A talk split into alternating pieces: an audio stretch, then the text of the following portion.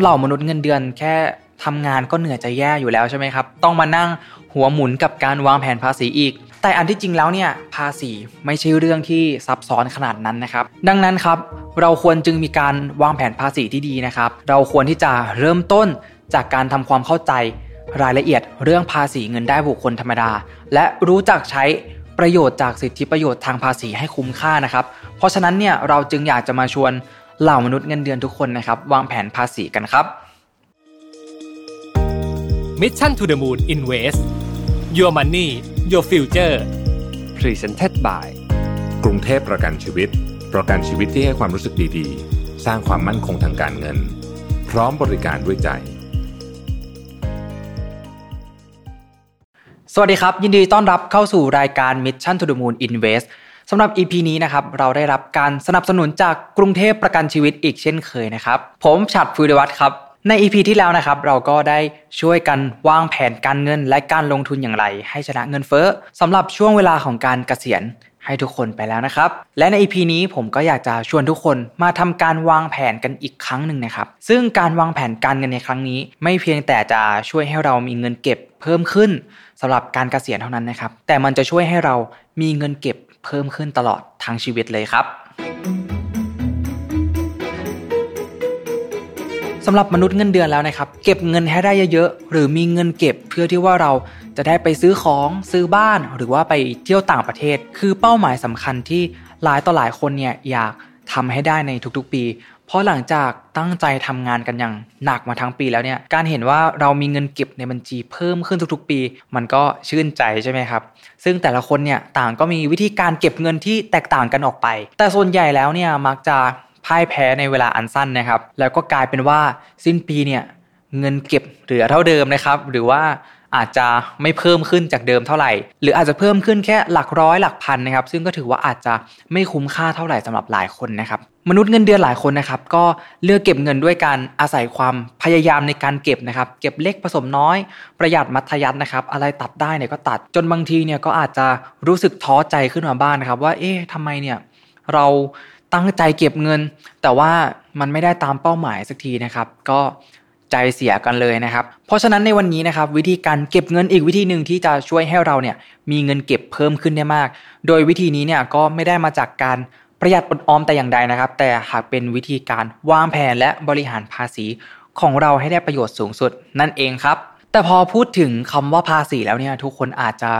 รู้สึกว่ามันทำให้รายได้ของเราเนี่ยลดลงใช่ไหมครับ ดูยุ่งยากซับซ้อนดูวุ่นวายดูจุกจิกนะครับ แถมเหล่ามนุษย์เงินเดือนแค่ ทำงานก็เหนื่อยจะแย่อยู่แล้วใช่ไหมครับ ต้องมานั่งหัวหมุนกับการวางแผนภาษีอีกทำให้หลายคนเนี่ยมองข้ามเรื่องการวางแผนภาษีไปนะครับ รัฐให้จ่ายเท่าไหร่ เราก็จ่ายไปเท่านั้น แต่อันที่จริงแล้วเนี่ยภาษีไม่ใช่เรื่องที่ซับซ้อนขนาดนั้นนะครับรวมถึงถ้าเกิดว่าเราเนี่ยสามารถวางแผนภาษีได้อย่างถูกต้องแล้วนะครับ เราเนี่ยจะสามารถมีเงินเก็บเพิ่มขึ้นไม่น้อยเลยนะครับการวางแผนภาษีนะครับคือการ เตรียมการเพื่อเสียภาษีให้ถูกต้องครบถ้วนนะครับ ซึ่งพวกเราทุกคนเนี่ยสามารถใช้สิทธิประโยชน์ทางภาษีต่างๆ ที่กฎหมายกำหนดไว้ ในการลดหย่อนภาษีเงินได้ประจำปี เพื่อที่ว่าเราเนี่ยจะได้บรรเทาภาระภาษี ให้มันน้อยลงนะครับ ไม่ต้องเสียภาษีมากจนเกินไป รวมถึงไม่ต้องชำระภาษีเพิ่ม หรือว่าเสียเบี้ยปรับโดยใช้เหตุนะครับ และยิ่งไปกว่านั้นเนี่ยถ้าเราวางแผนภาษีได้เป็นอย่างดีแล้วเนี่ยเงินที่เราประหยัดได้นี้นะครับก็จะสามารถนำไปต่อยอดให้งอกเงยนะครับสร้างเงินเก็บกลับมาให้เราได้อีกต่อหนึ่งด้วยนะครับอีกอย่างหนึ่งนะครับที่หลายคนเนี่ยมักคิดว่าการวางแผนภาษีนั้นเนี่ยไม่ค่อยมีความสำคัญเท่าไหร่ เพียงแค่ใช้สิทธิ์ตามภาษีที่มี หรือมีเพียงแค่เงินประกันบำนาญเลือกลงทุนในประกันชนิดต่างๆ ที่เราเคยพูดคุยกันไปใน EP ก่อนๆนะครับ หรือกองทุนรวมเพื่อการเลี้ยงชีพนะครับ RMF นะครับเพื่อลดหย่อนภาษีและสิทธิประโยชน์ต่างๆ ก็เพียงพอแล้ว แต่ในความเป็นจริงเนี่ยแค่นั้นเนี่ยก็อาจจะยังไม่เพียงพอต่อเงินที่เราจะมีในยามเกษียณนะครับ ดังนั้นครับเราควรจึงมีการวางแผนภาษีที่ดีนะครับ เราควรที่จะเริ่มต้นจากการทำความเข้าใจ รายละเอียดเรื่องภาษีเงินได้บุคคลธรรมดา และรู้จักใช้ประโยชน์จากสิทธิประโยชน์ทางภาษีให้คุ้มค่านะครับ เพราะฉะนั้นเนี่ยเราจึงอยากจะมาชวนเหล่ามนุษย์เงินเดือนทุกคนนะครับ วางแผนภาษีกันครับ เริ่มที่ขั้นตอนแรกกันก่อนเลยนะครับ ก็คือเราต้องรู้รายได้หรือว่ารู้แหล่งที่มาของรายได้ของเราก่อนนะครับ รายได้ที่ต้องนำมาคำนวณเพื่อเสียภาษีเนี่ยก็มีอยู่ 8 ประเภทนะครับ โดยแบ่งตามอาชีพและต้นทุนในการประกอบอาชีพที่แตกต่างกันนะครับ เพื่อความเป็นธรรมในการคำนวณและการจ่ายภาษีมากที่สุดครับสำหรับมนุษย์เงินเดือนส่วนใหญ่นะครับที่รับเงินเดือนจากการจ้างแรงงานนะครับของบริษัทต่างๆนะครับรายได้ก็จะตกอยู่ในข้อที่1นนะครับรายได้จากการจ้างแรงงานเนี่ยและผู้ที่ประกอบอาชีพ หรือมีรายได้แบบอื่นเนี่ยก็จะอยู่ในหมวดอื่น ๆ อีก 7 ประเภทที่เหลือนะครับ ทีนี้ครับพอเรารู้แหล่งที่มาของรายได้แล้วนะครับ สิ่งต่อมาที่เราต้องรู้ในการวางแผนภาษีก็คือ ค่าใช้จ่ายที่หักภาษีได้นะครับ ซึ่งรายได้แต่ละประเภทเนี่ยจะหักค่าใช้จ่ายได้ไม่เท่ากันนะครับ เช่น รายได้ที่เป็นเงินเดือนนะครับ สามารถหักค่าใช้จ่ายได้ 50%ของรายได้ทั้งหมด แต่ไม่เกิน 1 0 0 0 0แบาทนะครับ ในขณะที่รายได้จากอาชีพบางอย่างนะครับ สามารถหักค่าใช้จ่ายได้ค่อนข้างสูงเลยทีเดียวนะครับ เช่น ขายของชำนะครับซักอบรีด หักค่าใช้จ่ายได้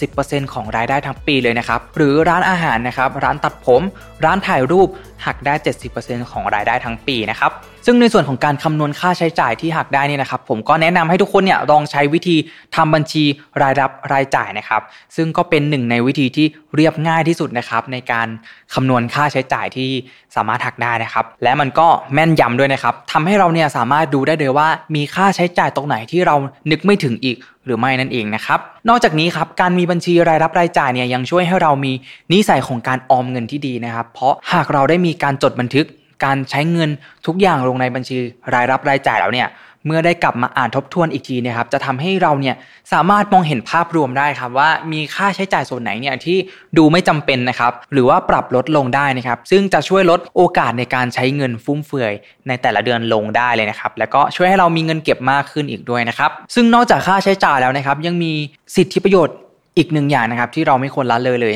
นั่นก็คือการนำเอาค่าลดหย่อนต่างๆนะครับ มาหักออกจากรายได้ ซึ่งค่าลดหย่อนเหล่านี้นะครับ เป็นอีกส่วนหนึ่งที่จะช่วยให้ตัวเลขรายได้จริงเนี่ยลดลง และเสียภาษีน้อยลง ที่หลายคนเนี่ยก็อาจจะยังมองข้ามไปอยู่นะครับ จนทำให้ชำระภาษีเนี่ยเกินความจำเป็น เพราะฉะนั้นเรามารู้จักกับค่าลดหย่อนต่างๆ ที่จะช่วยให้เราเนี่ยหักภาษีออกไปได้กันดีกว่าครับ โดยค่ารถหย่อนนี้นะครับสามารถแบ่งออกได้เป็น 3 แบบนะครับหนึ่งเลย สิทธิ์ลดหย่อนขั้นพื้นฐานของชีวิตนะครับเพื่อลดภาระค่าใช้จ่ายส่วนตัวนะครับ เช่น ค่าดูแลพ่อแม่นะครับก็ลดหย่อนได้ท่านละ 30,000 บาทเลยนะครับ แต่ว่าต้องอายุ 60 ปีขึ้นไปในปีที่คิดภาษีนะครับและเงินได้เนี่ยไม่ถึง 30,000 บาทต่อปีนะครับหรือกรณีเงินได้ไม่ถึง 30,000 บาทต่อปีเนี่ยสามารถลดหย่อนได้ ไม่มีเกณฑ์เรื่องอายุเลยครับค่าดูแลบุตรครับได้ 30,000 บาทนะครับแต่ว่าถ้าลูกคนที่ 2 ของเราเป็นต้นไปเนี่ยเกิดหลังปี 2561เนี่ยสามารถลดหย่อนได้ 60,000 บาทเลยครับ จนถึงค่าดูแลผู้พิการหรือว่าทุกคนละภาพนะครับ ก็สามารถนำมาใช้หักภาษีได้คนละ 60,000 บาทเลยครับ 2 ครับสิทธิ์ลดหย่อนเพื่อการออมและการลงทุนนะครับ เพื่อช่วยประหยัดภาษีและวางแผนเกษียณไปด้วยนะครับ ผ่านกองทุนประกันสังคมนะครับ อันนี้ก็สามารถ หักได้ตามที่จ่ายจริงเลยนะครับ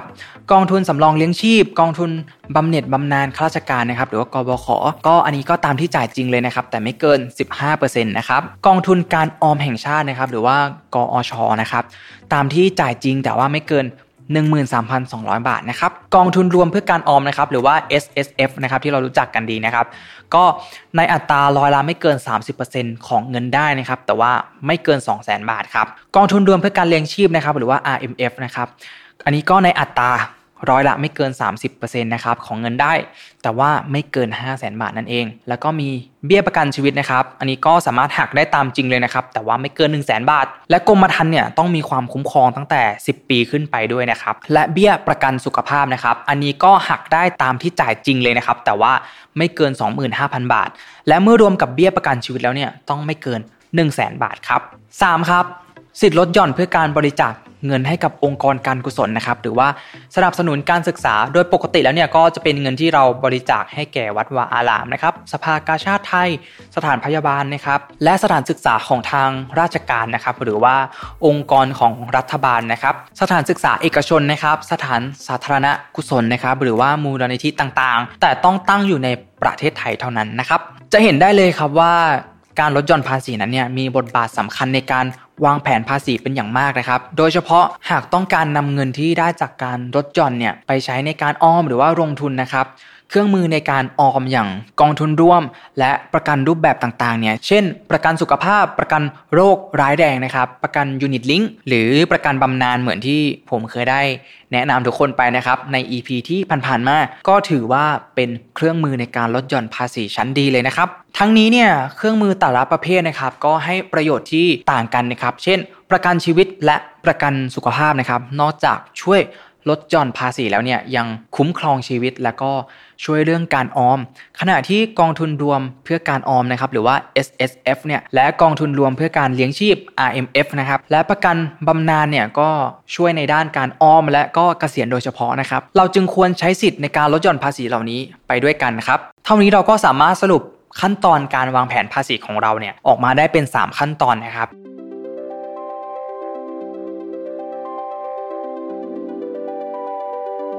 ขั้นตอนแรกเนี่ยประมาณการรายได้โดยปกติฐานภาษีจะคำนวณจากรายได้รวมทั้งปีนะครับ การประมาณการรายได้จึงเป็นจุดเริ่มต้นในการคำนวณยอดภาษีที่เราต้องจ่ายในปีนั้นๆนะครับสำหรับมนุษย์เงินเดือนที่มีรายได้คงที่นะครับ อาจจะคำนวณจากเงินเดือนได้โดยตรงเลยนะครับ ขั้นตอนที่2ครับคำนวณสิทธิ์ลดหย่อนภาษีที่มีอยู่แล้วนะครับ เมื่อทราบยอดรายได้ที่คาดว่าจะได้รับ ในปีนี้แล้วนะครับ ก็ให้นำมาหักค่าใช้จ่ายและสิทธิ์ลดหย่อนทั้งหมดที่เข้าเกณฑ์นะครับ ซึ่งจะได้ยอดเงินได้พึงประเมินออกมานะครับ และให้ใช้ยอดเงินได้พึงประเมินนี้นะครับคำนวณภาษี หากคำนวณแล้วยอดภาษีต้องจ่ายอยู่ในเกณฑ์ที่พอใจนะครับ ก็สามารถหยุดได้ หรือวางแผนเพิ่มเพื่อใช้สิทธิ์ลดหย่อนเพิ่มเติมก็ทำได้ครับ แต่ถ้าไม่อยากคำนวณภาษีเอง หรือไม่แน่ใจว่าที่คำนวณออกมานั้นถูกต้องหรือไม่นะครับ ก็ลองหาตัวช่วยคำนวณภาษีตามอินเทอร์เน็ตดูเพิ่มเติมก็ได้เช่นกันนะครับ ขั้นตอนที่ 3 ครับ หาสิทธิ์ลดหย่อนภาษีเพิ่มเติมนะครับ หากคำนวณแล้วว่าคุณยังต้องจ่ายภาษีในจำนวนเงินที่สูงอยู่ หรือคิดว่าสามารถลดหย่อนภาษีลงไปได้อีกนะครับ ขั้นต่อไปนะครับคือการหาเครื่องมือช่วยลดหย่อนภาษีที่ตัวเราเนี่ย ไม่ได้ใช้นะครับไม่ว่าจะเป็นการซื้อประกันสุขภาพประกันชีวิต หรือกองทุนลดหย่อนภาษีรูปแบบต่างๆนะครับ เพื่อประหยัดภาษีไปอีกนะครับสำหรับผู้ที่สนใจประกันสะสมทรัพย์ลดหย่อนภาษี กรุงเทพประกันชีวิตก็มีหลายแบบที่น่าสนใจนะครับ ไม่ว่าจะเป็นแบบจ่ายเบี้ยครั้งเดียวนะครับ อย่าง BLA Smart Saving นะครับ 10ทับ1ที่สามารถซื้อออนไลน์ได้ง่าย ๆ นะครับ อนุมัติไวรับเงินคืนปีละ 1.75%ของจำนวนเงินเอาประกันภัยเลยนะครับ หรือแบบ BLA Happy Saving นะครับ10ทับ5อันนี้มีเงินปันผลด้วยนะครับ ที่ชำระเบี้ย 5 ปีคุ้มครอง 10 ปีนะครับการันตีเงินคืน 510%เลยนะครับ ของจำนวนเงินเอาประกันภัยพร้อมโอกาสในการสร้างผลตอบแทนที่สูงขึ้น ด้วยเงินปันผลจากการลงทุนนะครับ ซึ่งทั้ง 2 แบบนี้นะครับ ก็ให้สิทธิ์ลดหย่อนภาษีสูงสุด 1 0 0 0 0แบาทครับ ผมคิดว่าตอนนี้เนี่ยหลายคนก็น่าจะเริ่มเห็นภาพที่ชัดเจนขึ้นมาบ้างแล้วนะครับ ว่าการวางแผนภาษีที่ดีเนี่ยแล้วก็ใส่ใจรายละเอียดเล็ก ๆ น้อยๆนะครับ นั้นมันก็มีความสำคัญอย่างไรนะครับ และจะทำให้เราเนี่ยประหยัดภาษีได้อย่างมากนะครับ และมีเงินเก็บเพิ่มขึ้นได้อีกนะครับ ที่สำคัญเนี่ยการลดหย่อนภาษีเนี่ยไม่ใช่การเลี่ยงภาษีนะครับ แต่เป็นการวางแผนภาษีอย่างถูกต้อง เพื่อให้เราเนี่ยได้สิทธิประโยชน์สูงสุด และถูกต้องตามกฎหมายนั่นเองครับ ดังนั้นนะครับก็อย่าละเลยที่จะไตร่ตรองในการวางแผนภาษีนะครับ และเมื่อเราคุ้นชินกับตัวเลขจุกจิกพวกนี้นะครับ การวางแผนภาษีเนี่ยก็จะไม่ใช่เรื่องยากอีกต่อไปเลยนะครับสำหรับวันนี้นะครับก็ขอขอบคุณกรุงเทพประกันชีวิต ผู้สนับสนุนความรู้เรื่องการวางแผนทางการเงิน ให้กับเราทุกคนด้วยนะครับ แล้วพบกันใหม่ในเอพิโซดหน้านะครับสำหรับวันนี้ สวัสดีครับ Mission to the Moon Invest Your Money Your Future Presented by กรุงเทพประกันชีวิต ประกันชีวิตที่ให้ความรู้สึกดีๆ สร้างความมั่นคงทางการเงิน พร้อมบริการด้วยใจ